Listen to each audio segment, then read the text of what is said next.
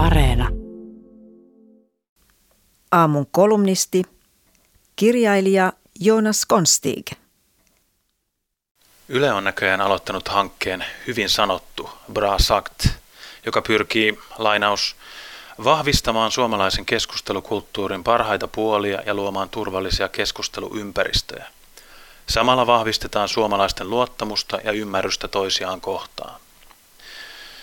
No, suomalaiset osasivat luottaa ja ymmärtää toisiaan oikein kivasti.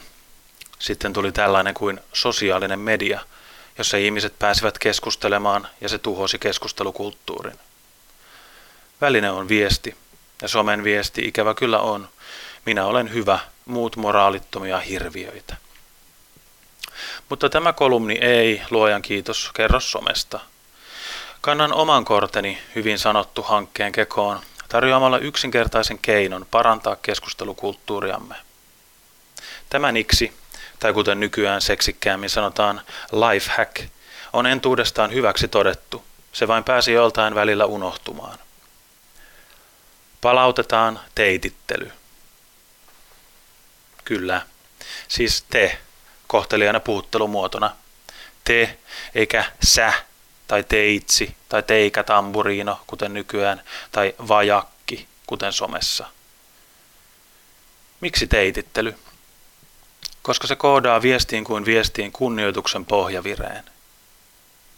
Ajatellaan esimerkiksi tyypillistä somekeskustelua, jossa joku vastaa postaukseesi aloittamalla Sä et ymmärrä mistään mitään. Eikö tee mieli ladata takaisin kertomalla kaikki, mitä hänestä otaksut?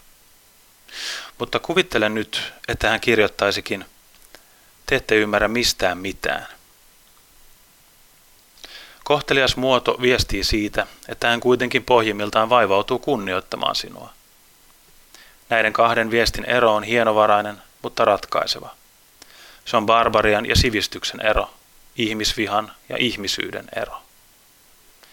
Te ette ymmärrä mistään mitään, saa melkein vastaamaan kiitos – Kiitos kun olet kanssani täysin eri mieltä sivistyneen aikuisen tavalla.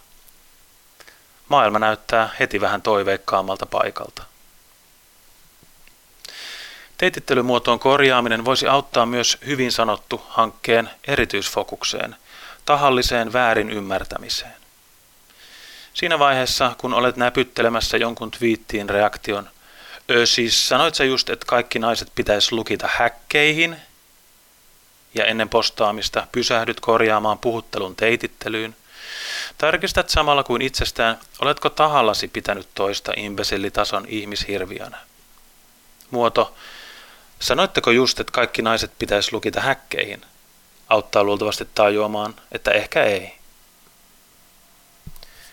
Teitittelyä karsastavat vastaavat usein, että voihan sitä kunnioitusta osoittaa muutenkin. Tietysti voi, mutta teitittely on siihen kirjaimellisesti korvaamaton tapa. Jos se puuttuu, se puuttuu. Samoin kuin voit vakuuttaa kaikin sanoin ja teoin rakastavasi mielitiettyäsi. Mutta jos et ole valmis kosimaan häntä, jotain korvaamatonta puuttuu. Samoin voimme osoittaa kaikin mahdollisin tavoin ja teoin kunnioittavamme toisia, mutta jos emme teitittele heitä, jäämme aina yhtä keinoa vajaaksi. Teitittely on jopa hyvin ekonominen kunnioittamisen muoto. Te olette sika. Ei vie paljon enempää tilaa kuin sat sika, mutta ero on suuri. Olen itse opetellut teitittelemään vasta nelikymppisenä. Aluksi se tuntui kankealta, mutta niin vain se pikkuhiljaa muuttui luontevaksi ja omaan suuhun sopivaksi. Tajusin samalla, että teitittelyn opettelu toimii samalla kunnioituskouluna. Sillä ketä sitten teititellään? Ainakin kaikkia, joiden katsot päässeen elämässä kunnioitettavaan asemaan työssä, saavutuksilta tai vain ikävuosissa. Ja tämä on teitittelyn piiloopetussuunnitelma. Se yksinkertaisesti opettaa katsomaan ihmisiä kunnioittavasti, etsimään heistä jotain, mitä katsoa ylöspäin. Sitä löytää, mitä etsii.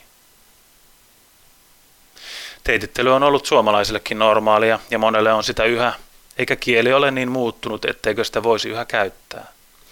Ainakin tarve kohteliaalle puhuttelulle on vain entisestään noussut. Kokeilkaa jo tänään. Se tuntuu yllättävän hyvältä.